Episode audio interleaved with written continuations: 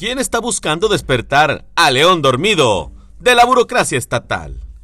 Gran malestar está desatando entre la burocracia del Estado la declaración realizada por el tesorero Carlos Garza, que pretende cambiar la mitad de los casi 22 mil millones de pesos de la bolsa del sistema certificado de jubilaciones a una nueva de inversiones cuyo rendimiento es menos de la mitad que ya tiene con un banco que ya le brinda un 5.5% de intereses.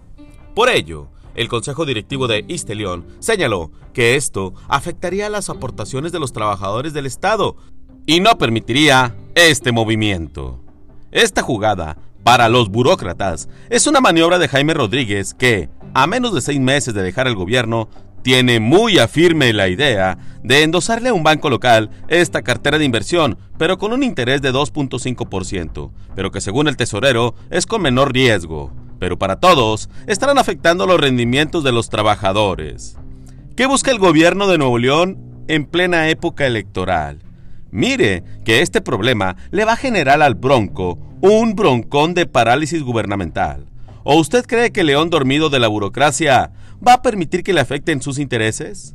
Vaya preparándose si este hecho se consuma tome previsiones porque los maestros de la sección 50 y la base sindical del SUSPE no se van a quedar de brazos cruzados. Duro como la roca, su servidor, Efren Andrade.